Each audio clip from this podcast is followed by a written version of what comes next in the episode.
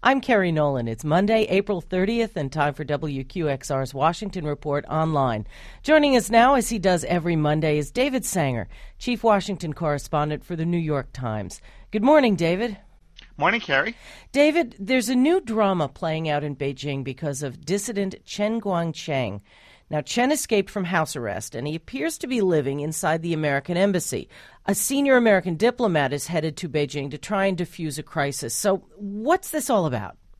You know, Kerry, you have to say the Communist Party in China, they've had a really bad couple of weeks. I mean, first they have one of their rising stars who ends up uh, having his uh, wife arrested. He gets ousted, and all of the internal bickering within the Chinese leadership becomes evident to the world.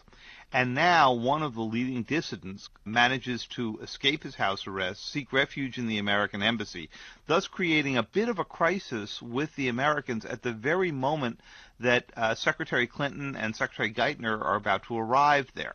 Right now, the Chinese have to figure out whether or not to demand that the Americans let Chen out, or whether or not they just ignore this entire thing, or in some way sort of signal the Americans that if they just got him out of the country, the whole thing would go away. It's not an easy place for the Chinese to be right now.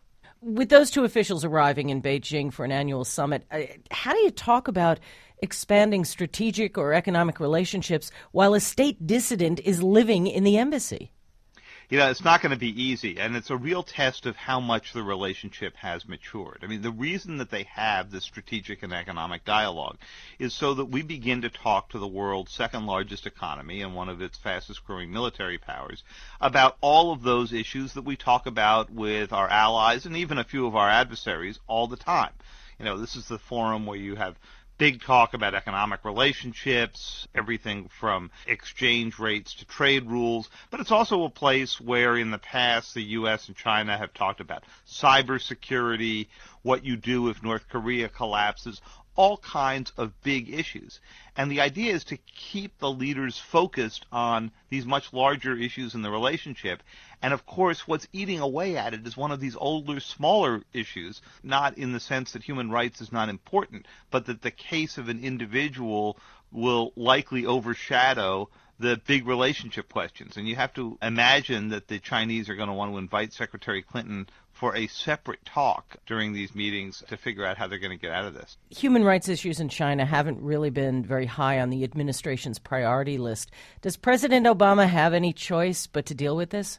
Eh, he sure doesn't. At the beginning of the administration, Secretary Clinton, on her first trip to China, basically said, Look, I'm not going to raise human rights issues because you never get anywhere with the Chinese when you do it anyway.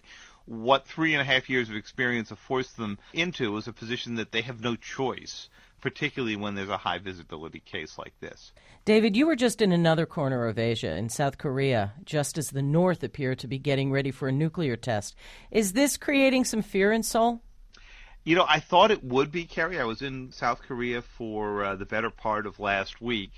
And when you opened up the South Korean papers and you look for a story on the North Korean nuclear test preparations, it was pretty hard to find because they had much bigger national security threats out on page one. For example, there were endless stories about the discovery of a mad cow in California, which was leading the South Koreans to once again find a reason to ban American beef. And there were endless stories about an effort in an obscure international organization to get the Sea of Japan renamed the East Sea because the South Koreans and the North Koreans have never really liked the name Sea of Japan the sense you got, Kerry, was that at this point the South Koreans have seen the North send off two nuclear uh, tests, both underground, and that they think this is sort of diminishing value for the North Koreans, and they're basically trying to ignore it.